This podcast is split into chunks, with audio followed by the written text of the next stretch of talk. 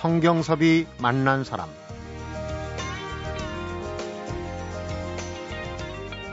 우선 자기 자신에게 정직하기 시작하면 진짜로 속을 나눌 수 있는 좋은 친구가 생긴다.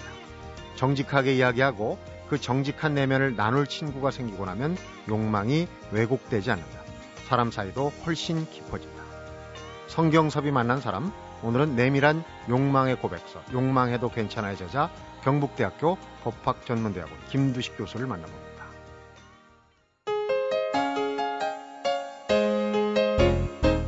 김 교수님 어서 오십시오. 네, 안녕하십니까? 네, 반갑습니다. 네, 반갑습니다.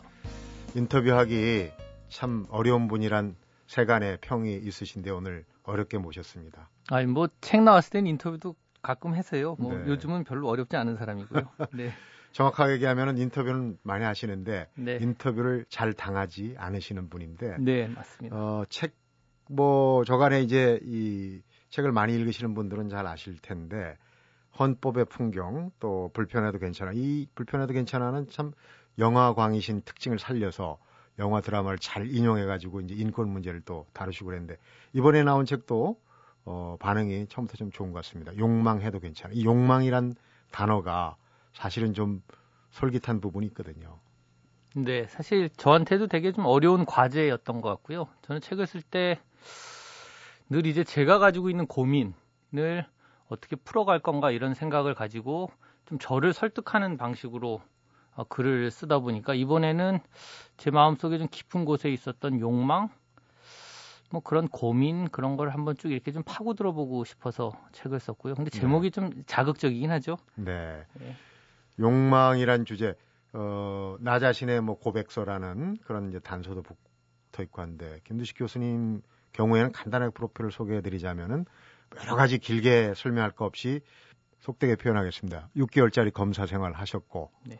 잘안 맞는다고 생각하신 나와, 나오셔서 이제, 어, 지금은 이제 현직 대학 교수, 어,를 하고 계신데, 본인 스스로 평하기를 어, 어떤 엘리트 모범생이면서도 이류학자다 이렇게 평을 하셨어요. 네, 예전에 제가 첫 번째 책에 그런 얘기를 좀 썼던 것 같아요. 네, 인류는 아니다. 음, 사실 이런 책을 쓰는 게 요즘 이제 정말 공부 열심히 하는 학자들 같은 경우에는 대중적인 책을 쓰는 거에서 손을 놓은 지가 상당히 오래됐잖아요. 네, 그러니까 학자 사회가 이제 철저하게 논문으로 평가받는 상황이 됐기 때문에 어떻게 보면 인문 교양서 시장에서 교수들이 대부분 사라진 상황이 됐는데 저는 그 욕심을 놓지를 못하겠더라고요. 이제 예전에 제가 잘하던 시절에 뭐 안병욱 선생님이라든지 뭐 김영석 선생님 이런 분들이 좀 아주 무겁지도 않고 아주 가볍지도 않은 책으로 사람들하고 얘기를 시도했던 뭐 그런 시절에 대한 그런 약간 로망 같은 것도 아직 남아 있는 것 같고요. 네, 저 같은 경우엔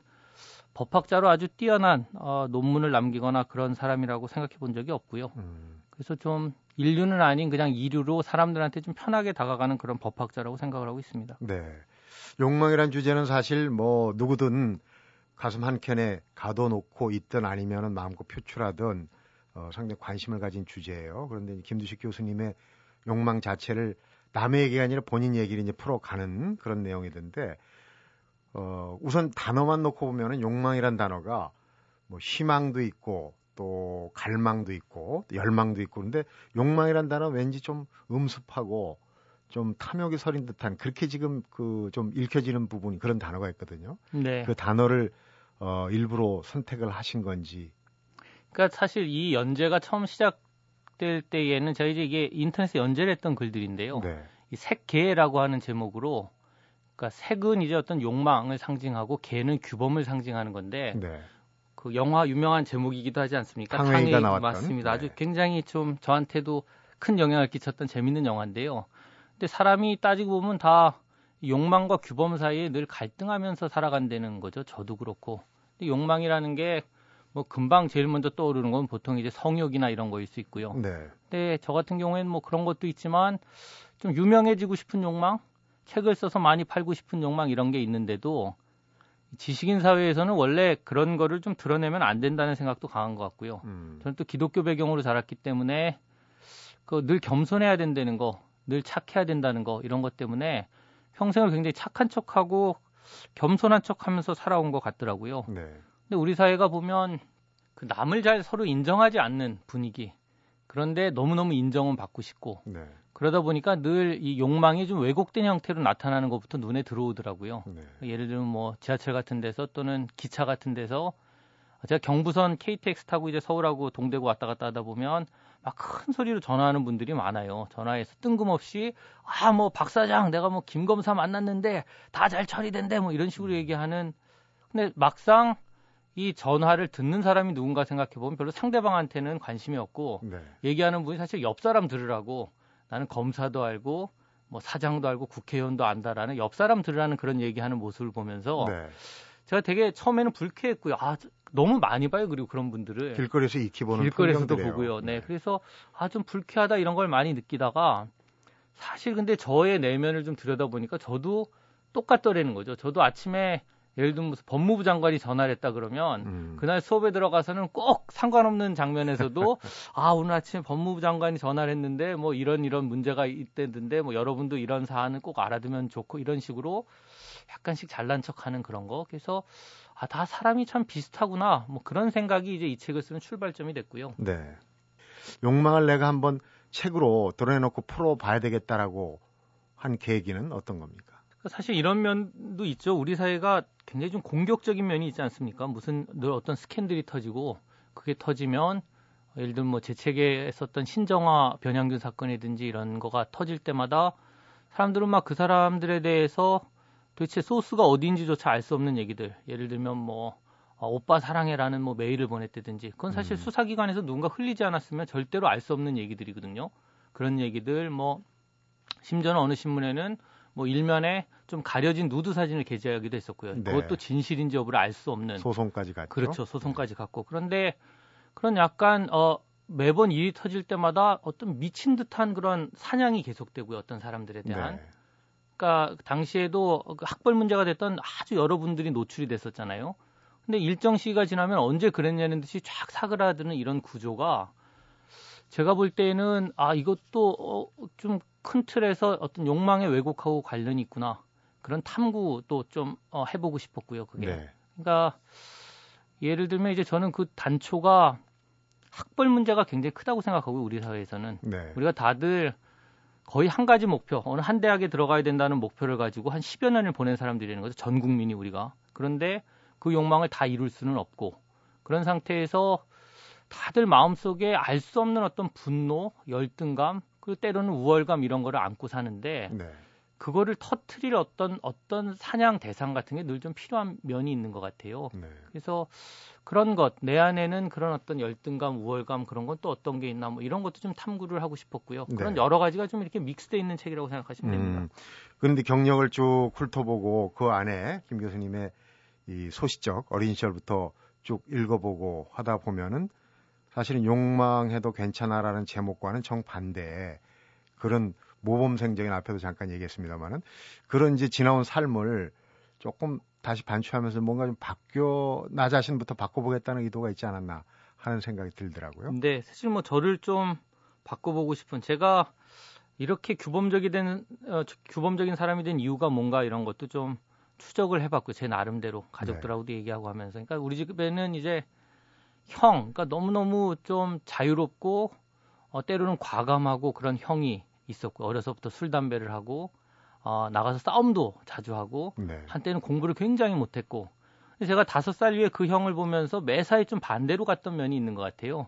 그래서 거의 한 번도 일탈을 해보지 않은 그런 모습으로 살아왔는데 제가 어느 순간 저의 한계를 느끼게 된 게 그러니까 예를 들면 어떤 분이 어 그러니까 여러 가지 법률 상담을 포함한 여러 가지 상담이 진행되는 국면에서 어떤 분이 오셔서 아주 그 본인의 아팠던 삶을 얘기하면서 그런 얘기를 할 때 저는 이제 겉으로는 다 이해하는 척하고 그분을 안아주는 것처럼 얘기를 들어주지만 사실 마음 한 구석엔 늘 그런 것 같아요. 아, 좀 조심 좀 하고 살았으면 그런 일 안 겪지 않았을까 그런 마음이 저는 드는데 네. 실제로 이 색과 개의 경계를 좀 넘어보고 어, 좀 자유로우면서도 정말 고생을 많이 해본 그런 분들 중에는 그런 사람들을 아무것도 묻지 않고 그냥 안아주는 그런 따뜻한 분들이 있더라고요. 네. 근데 제가 그분하고 저를 비교해 보면서 아 내가 참 겉은 뭐 약자들한테 관심이 있는 척하지만 참 단단한 사람이구나 하는 그런 걸 좀 많이 반성했고요. 네. 이 책에서도 제가 좀 그런 경계랄까 한계 그런 거를 좀 넘어보고 싶은 좀 사람을 좀 바꿔보고 싶은 그런 마음이 어, 강하게 담겨 있었던 것 같습니다. 네, 그러니까 네. 나 자신의 얘기를 풀어서 쓰면서 어떻게 보면 일반 그 독자들한테 욕망해도 괜찮다는 부분을 반면 교사로 네. 형을 반면 교사로 또 이렇게 모범생처럼 사셨지만 또 거꾸로 나를 반면 교사로 좀 왜곡되지 않게 욕망을 좀 풀어놔라. 요런 그 어, 메커니즘을 생각하신 것 같은 네. 말씀을 들, 들어보니까. 그리고 여기 얘기 중에 양파 껍질 벗기기라는 얘기를 네. 예, 개념을 동원하던데 이 벗겨 나갈수록 또 오묘한 부분이 있습니다. 오늘 네. 그 김두식 교수가 자기 고백서라고 펼쳐놓은 내용들을 한번 어, 차, 차근차근 한번 양파 껍질 벗기듯이 한번 벗겨보도록 하겠습니다. 성경섭이 만난 사람 오늘은 나와 세상을 바꾸는 유쾌한 탈선 프로젝트를 펴낸 경북대학교 김두식 교수를 만나보고 있습니다.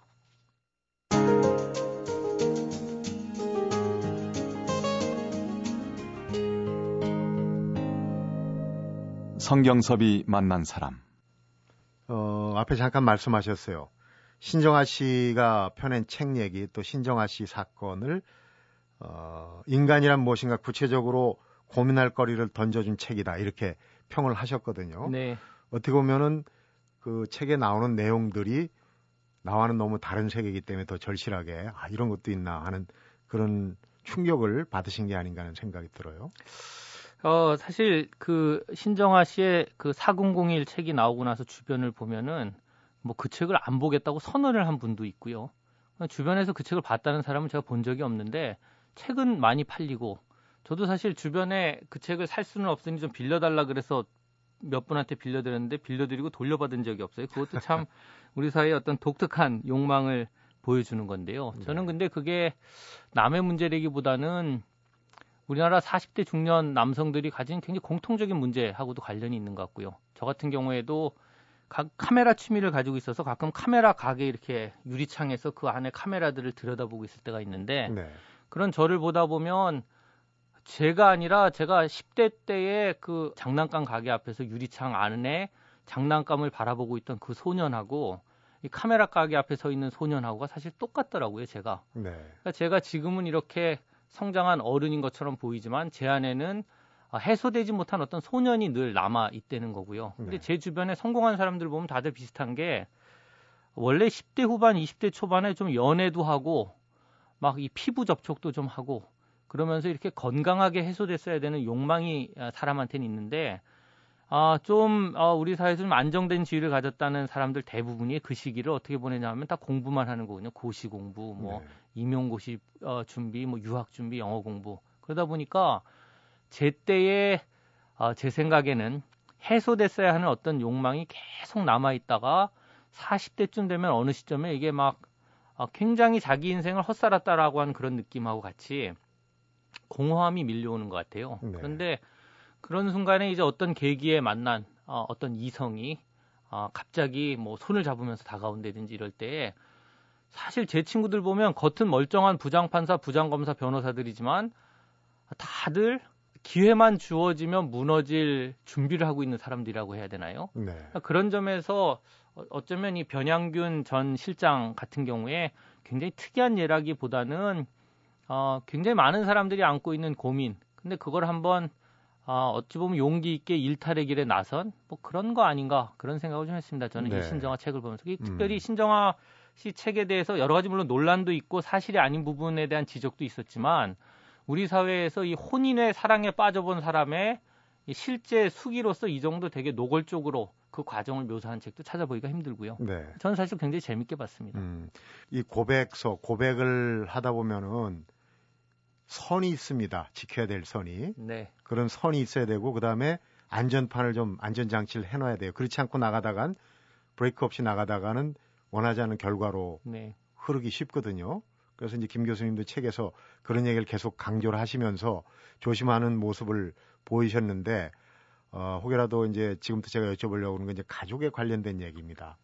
어, 너무 깊이 들어가지 않게 안전판을 좀 네. 어, 다 잡고 답변을 하셔야 될 것 같습니다. 어머님 얘기인데요. 아, 네. 어머님이 아. 은근히 이제 아드님이 책을 그럴때게 잘 쓰니까 네. 좋은 책을 많이 내고 하니까 주변에 이렇게 사서 돌리시는 네. 뭐 취미라긴 그렇고 근데 그것 때문에 좀 갈등이 있으셨다고. 네, 뭐 그런 얘기를 책에 좀 적었는데요. 네. 그러니까 제가 뭐 어, 어머니께서 이제 주변에 선물하는 거 좋아하시고 책 사서 보내라고 하시니까 제가 굉장히 막 짜증을 내고 그런 얘기들이 책에 적혀 있고요. 왜 어, 친구 아들 책 또는 엄마 친구 아들 책을 읽기 좋아하는 사람이 어디냐 세상에 그거 좀 그만하시라. 그게 이제 어머니가 정말 굉장히 규범적이고 훌륭한 분, 평생을 학교 교사로 어, 사셨고 학교에서 굉장히 존경받는 선생님이셨는데 어, 나가서 아들 자랑 전혀 안 하시는 분이시고요. 네. 어머니도 제가 볼 땐 출구가 필요하셨던 것 같아요. 이 책을 통해서라도 이렇게 아들이 우리 아들이 이런 사람이다라고 얘기하고 싶은 뭐 그런 욕망 얘기로 좀 어, 풀어갔던 거고 사실 책을 쓰면서 가족 얘기를 하는 부담은 굉장히 큰 것 같아요. 네. 예. 제처 같은 경우에도 직장에서 어, 직장 동료들이 아 책 잘 읽었다 그런 얘기 들을 때마다 가슴이 철렁철렁한다고 하거든요. 도대체 이 양반은 그 책의 어떤 부분을 보고 이런 표정을 짓는 것까 뭐 이런 생각.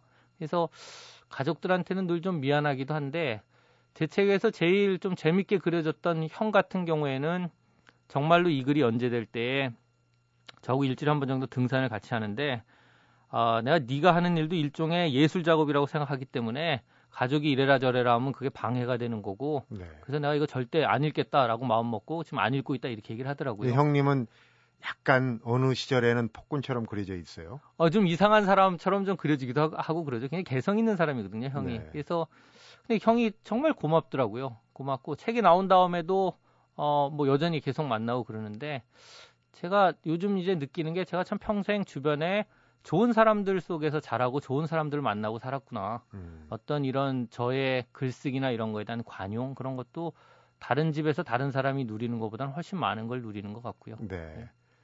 이어서 짓궂은 질문입니다. 어머님이 이번 책, 그 전의 책들하고는 좀 다릅니다. 네. 아드님이 아주 내밀한 고백을 줄줄 쏟아놓고 있는데 이 책을 네. 다른 분들한테 읽으라고 사서 권하실까요? 안, 안 그러신 것 같고요. 네. 제가 사실 이 책을 어머니께 드리고 굉장히 부담이 있었는데 어머니께서 하루 뒤에 전화하셔서는 아 너무 잘 읽었다. 이건 뭐 엄마도 늘 하는 얘기인데 뭐 이런 걸로 걱정을 하냐면 말씀 그렇게 하셨는데 네. 저는 마음이 편치는 않으셨을 거라고 생각을 해요. 네. 그게 어디서 드러나냐면 어머니는 제가 책을 여러 권 썼는데 어머니의 선호가 분명히 드러나는 책들이 있어요. 그거는 기독교적인 가치관이 확실하게 보이는 어떤 것들. 그 다음에 저의 이런 막 이렇게 튀거나 일탈하는 그런 모습은 전혀 보이지 않는 책들만 선물을 주로 하시고요. 네. 이 책은 제가 한 권 드리고 나서 한 번도 더 사달라는 얘기를 안 하시더라고요. 네. 그게 이제 많은 걸 얘기하고 있는. 예. 우리 어머님 세대가 또 그러시기도 맞습니다. 하지만은 예. 이 욕망, 어떤 자기의 희망을 내심 속내를 잘 드러내시지 않는 그런 세대. 조심스러운 세대인 거죠. 네. 네. 어, 아주 멀리까지 내다보고 그런데 지금 어, 아드님이신 김두식 교수님은 그런 걸 좀 순간순간에 좀 풀어내라고 얘기를 하고 계시는 거고요. 그러니까 제가 그 교사집 아들로 컸고요. 아버지 어머니 다 선생님이셨고 우리 집에 전부 다 선생들이군요. 형도 선생, 아내도 선생, 누나도 선생, 자형도 선생 다 선생인 집에서 아, 좀 음, 선생인 집에 집이 갖는 좀 어떤 심한 눈에 보이지 않는 규범성 같은 거 있는 것 같아요. 네. 저 이제 어머니한테 약간 그런 선언을 한 거죠 이번에 아 좀 그만합시다 우리도 이제 네 그런 걸 한번 어, 도전을 좀 해봤던 거고요 네. 잘한 것 같습니다 제 음. 생각에는 네. 역시 예상했던 대로 가족들 얘기는 이렇게 은근슬쩍 넘어가시는 분위기인데 고백이요 사실 저도 인, 저 신문에서 인터뷰를 하면서 남의 고백을 듣고 있지만 그러게요. 완벽한 고백은 사실 불가능한 거고 자기한테 제일 부끄러운 얘기 자기한테 제일 아픈 얘기는 원래 할 수가 없는 것 같고 네. 되게 그거보다 한 단계 낮은 얘기들을 다 하기 마련인 것 같더라고요 음. 예. 그렇더라도 부인 얘기는 꼭 여쭙겠습니다. 왜냐하면 책에도 아무래도 제일 가깝고 네. 어려운 관계인데 비밀이 없다. 물론 네. 가까운 과거에까지 그랬다는 전제를 달았지만은 비밀 얘기를 듣고자 하는 게 아니라 부인께서 공부하시는 동안에 네. 편하게 학업에 전념하도록 전업주부 생활을 네, 하신 좀 했습니다. 기간이 있었어요. 네. 그것도 2년 동안이나. 네 네. 그 얘기를 좀 어, 해주시죠. 요즘 나이 드신 분들은 야 남자들이 그 육아 휴가를 낸다든지 네. 전업주가 어, 주부가 된다든지 이런 거에 대해서 좀 이해 못하는 부분이 있거든요. 제가 농담처럼 제가 검사를 그만둔 이유는 108가지를 얘기할 수 있다라고 얘기를 하는데요. 마음이 그만큼 복잡했던 상황이라 직장은 너무 힘들었고 너무 저하고 안 맞는 직장이었고 근데 아내는 아, 미국에서 이제 장학금을 받아서 유학 중이었고요. 어, 딸은 저희 아버지 어머니가 키우고 있었고 우리가 다 이렇게 흩어져 있던 상황이었는데 네. 제가 그냥 좀 그때도 아 이거 그만하고 싶더라고요 그런 상황을 그래서 다 정리하고 제가 법조 한국의 법조계는 다시는 돌아오지 않으리라 생각을 하고 이제 미국에 가서 2년 정도 아, 집에서 정말 순전히 아기만 키우고 있었는데 저한테 지금의 저를 만든 굉장히 중요한 어, 시기였던 것 같고요. 그러니까 비디오도 되게 많이 보고 맨날 집에 있으면서 애랑 싸우고 어, 정말 때때로는 왜 애를 직접 키우다 보면 애를 정말 이렇게 창밖에 던져버리고 싶을 때도 있잖아요. 특히 막그 3살, 2살 이런 때는. 네. 근데 그 시기에 제가 좀, 좀 사람이 됐던 것 같아요. 그 시기에. 그러면서 보통 잘 경험 안 하는 무슨 주부 습진, 뭐 약간 주부 우울증 같은 것도 좀 겪었었고요. 네. 어, 그런데 그때 이제 아 내가 영원히 일하는 사람들의 사회는 돌아로는 돌아갈 수 없을지도 모른다 하는 그런 걱정, 네. 예, 그런 경험 해 본 게 참 감사하고요 지금 예, 음. 생각해 보면 그런 과정들이 어떻게 보면 내면을 쌓아가는 과정. 그뭐 애를 보고 영화를 보고 하는 것도 결국은 어 전업주부라는 자체가 어, 의미가 있는 부분이 많다고 얘기하는데 그런 부분들을 지금 다 현재 하는 일에서 다 살려내고 계세요. 그런 경험들을 활용하고 계시고. 그러니까 제가 아까 말씀드린 것처럼 제가 인류 법학자가 아니라고 말씀드렸잖아요. 그냥 제 한계를 좀 인정을 하고 되게 이렇게 다른 길로 자꾸 왔다 갔다 한 사람이기 때문에 제가 우리 학교에 다른 선생님들이나 학생들한테 굉장히 감사한 게 제가 1급이 아닌데도 그냥 다들 이쁘게 봐주시고 학생들도 좋아하고요. 같이 네. 지내고 하는 거. 그런 게 이제 제 직장에 굉장히 좀 감사하는 예, 그런 부분입니다. 음, 욕망 얘기를 하다 이제 김 교수님 개인 얘기로 좀 흐른 게 있습니다.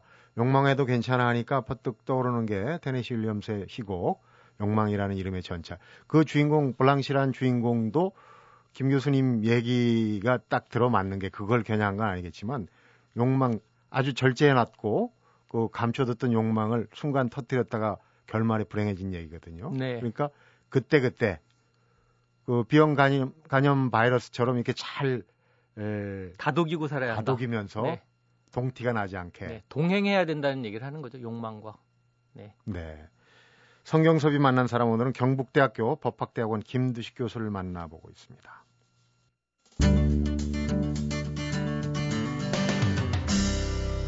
성경섭이 만난 사람 욕망해도 괜찮아를 읽으면서 저한테 든 생각 중에 큰 거 하나는 그런 겁니다.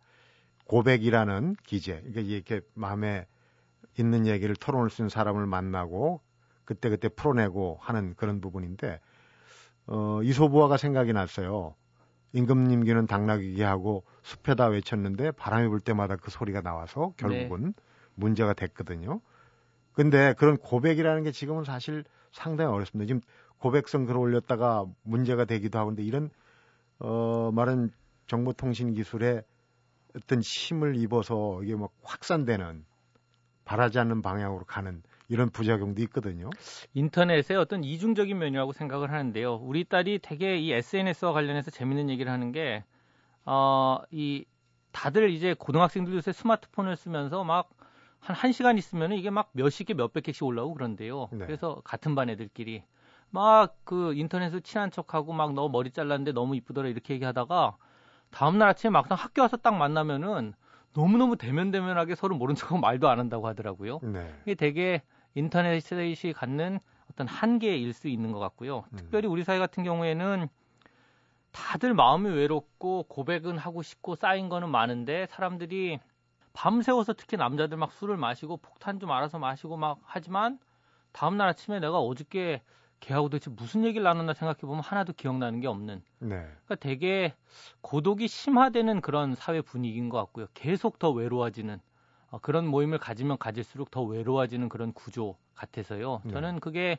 역시 아까 그 사냥꾼의 문화, 희생양을 양산하는 메커니즘하고도 관련이 있다고 생각을 하고 그래서 할 수 있다면 제가 이 책이 제가 한번 이제 제 얘기를 조금 꺼내 놓은 건데 어, 이 책을 읽고 그냥 이런 책이 있나 보다 끝내는 게 아니라 조금씩 조금씩 주변 사람들하고 좀 얘기를 하면서 피부 접촉도 하고 눈빛 접촉도 하고 그러면서 음.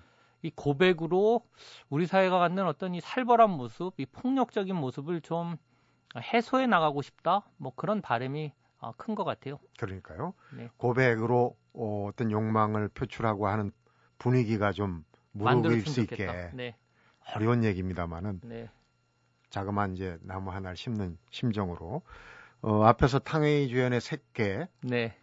규율에 따르자니 욕망이 울고 네. 욕망에 따르자니 또 규율에 너무 음. 어긋나는 것 같고 이 얘기를 하셨어요. 네. 어떻게 보면 우리 일상생활 자체가 그 경계선상에서 맞습니다. 고민하는 네. 그런 것 같아요. 근데 책을 쓰시면서 이 책을 다 쓰고 나면 내가 달라졌을 것 같다. 음. 어떻게 보면 그런 그 담장 위를 걷는 그런 그 입장으로서 뭔가 좀 어, 하나의 뭔가를 얻는 결과를 얻는 그런 그 위치가 될 것이다라고. 저는 일단 좀 자기 한계를 더 좀 알게 된 것 같고요. 저의 한계.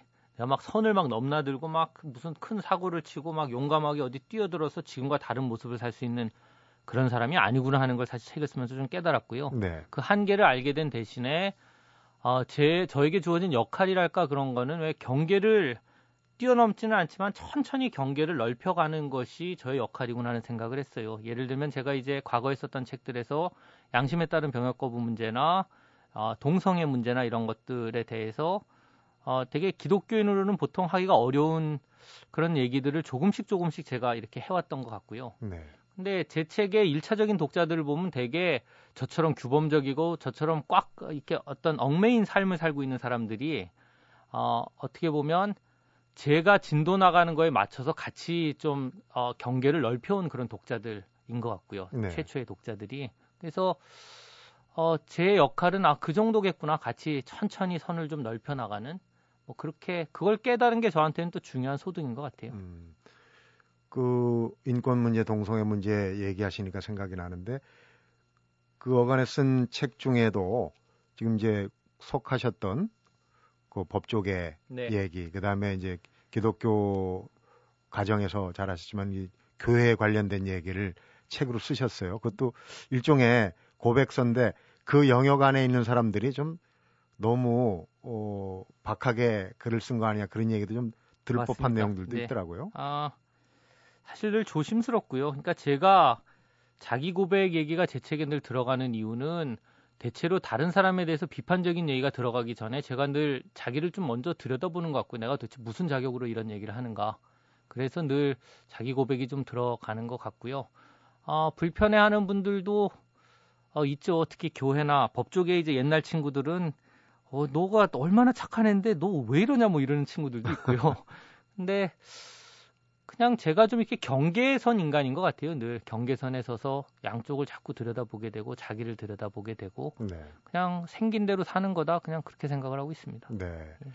마무리를 해야 될 시간인 것 같은데 욕망해도 괜찮아의 큰 그림을 들여다보면서 정신 건강에 나의 정신 건강에 굉장히 좋은 내용들이 많구나. 그렇게 생각하면 정말 편하겠구나 하는 그런 부분들이 어떻게 보면 교훈적이라기보다 내용이 에, 와 닿는 부분이 많더라고요. 근데 그 전에도 그랬고 정신건강 승리법에 관한 얘기 네. 이게 좀 호응이 좋았을 것 같아요. 어떤 건 좀 소개를 해주시죠. 뭐 여러 가지 얘기하긴 그렇고 그냥 한 가지 정도 말씀을 드리면 이제 제 책에서 그런 얘기를 했어요. 제가 강연 같은데 나가면 강연에서 예를 들면 100명의 청중이 있다 그러면 한 10명 정도는 아무 이유도 없이 저를 좋아하는 분들이 있어요. 교수님 너무 사랑해요. 교수님 책 너무 좋아하는 사람 10명. 그다음에 한 10명 정도는 아무 이유 없이 저를 미워하는 분들이 있고요. 뭐 여러 가지 비판을 강하게 하면서. 근데 음. 제가 예전에 보면 늘 강연에서 아 오늘 또 그런 분들이 나타나면 어떡하나 하는 막 어떤 두려움 같은 것도 있고 늘 그런 분들을 향해서 그러니까 주로 저를 비판하는 분들을 향해서 저는 그런 사람이 아니에요. 저는 사실 좋은 사람이요. 막 이런 호소를 하고 싶은 마음이 있었는데 네. 제가 깨달은 게 세상에는 원래 궁합이 안 맞는 사람들이 있다. 아무 이유 없이 좋고 싫은 관계라는 게 늘 정말 있더라는 거죠. 음. 그래서 어, 이 아무 이유 없이 저하고 안 맞는 분들에게 너무 신경을 쓰지 말고 그냥 좀 평정심을 유지하는 거 그런 방법들에 대해서 책에 좀 썼었고요. 그리고 네. 정안 되면 늘 인간관계에서는 따뜻하고 남을 배려해야 되지만 내가 결정적인 때에는 이 판을 다 뒤집을 수 있는 사람이다 하는 그런 결기라 그럴까요? 네. 그런 걸 눈에 품고 살지 않으면 이 욕망의 정글 같은 세상에서 어, 살기가 쉽지 않다. 그런 용기가 필요하다. 뭐 그런 얘기도 좀 적었습니다. 네. 정신승리법의 요체가 그런 거군요. 네. 저는 그런 생각도 했어요. 또 이, 뭐 이소부활 또 예로 들어서 그런데 여우와 신포도 있지 않습니까? 네. 안될 때는 저거 어차피 뭐 신포도다 네. 먹어봐야 뭐 그게 도움이 안 될 거다 그러고 탈탈 털고 가는 거죠. 그게 그냥 인간의 살아남는 방법인 것도 같아요. 네. 그런 게 자기 합리화라고 볼 수도 있지만 음. 예. 책을 쓰고 나면은 뭔가 좀 달라진 김두식이 될 거다 이렇게 이제 미리 예단을 하고 책을 쓰셨어요. 네. 그 어떤 선을 넘으신 겁니까? 그러면 결론적으로? 변화는 분명히 있는 것 같고요. 제일 큰 변화가 예를 들면 이런 방송에 나올 때 예전에는 제가 답할 거다 써가지고 와서 어디 하고 있나 막 찾아가면서 했거든요. 근데 그냥 막 얘기하잖아요. 이거 네. 이제 굉장히 큰 변화 같고요. 음. 아, 실수 좀 할 수 있고 실수하면 그냥 미안하다고 얘기하고 죄송하다고 얘기하고 네. 그거 저한테는 되게 큰 변화 같아요. 지금 쭉 써온 책들의 흐름으로 볼 때, 어, 이번 명망해도 괜찮아가 어느 한 봉우리 정점이 아닌가 싶은 뭐 네. 제 나름대로의 추측입니다만은 그 다음에는 그러면 어떤 책이 나올지 궁금합니다. 전 책 쓰고 나서는 당분간은 늘 아무 생각이 없고요. 그래서 다음 계획 전혀 없이 좀 그냥 좀 쉬었으면 좋겠어요. 예. 김두식 교수의 자기 고백서를 어, 한 풀 한 풀 양파 껍질처럼 벗겨본다고는 벗겨봤지만은 시간 제약도 그렇고 제가 오늘 받은 느낌으로는 내공이 상당하신 것 같아서 오늘은 여기까지 질문을 하고 혹시 필요하다면 한 번 더 모셨으면 하는 생각이 듭니다. 아, 무슨 말씀을? 네. 예, 감사합니다. 바쁘신데 시간 내어 고맙고요. 얘기 재밌게 잘 들었습니다. 네, 즐거웠습니다. 성경섭이 만난 사람 오늘은 욕망해도 괜찮아의 저자 경북대학교 김두식 교수를 만나봤습니다. 오늘 만나본 김두식 교수의 책 속에 이런 구절이 있습니다. 남자들의 친구 관계라는 게 밤새도록 폭탄주 부어가면서 술 마시는 사이인데 다음날 아침에 정신을 차려보면 그 친구 요즘 어떻게 지내는지 고민은 뭔지 하나도 모르기 일수다. 김 교수는 이런 이유가 바로 속 깊은 고민은 털어놓지 못하고 허세만 부리기 때문이라고 하네요. 오늘은 어제보다 조금만 정직해보면 어떨까 하는 생각이 들었습니다. 성경섭이 만난 사람, 오늘은 여기서 인사드립니다.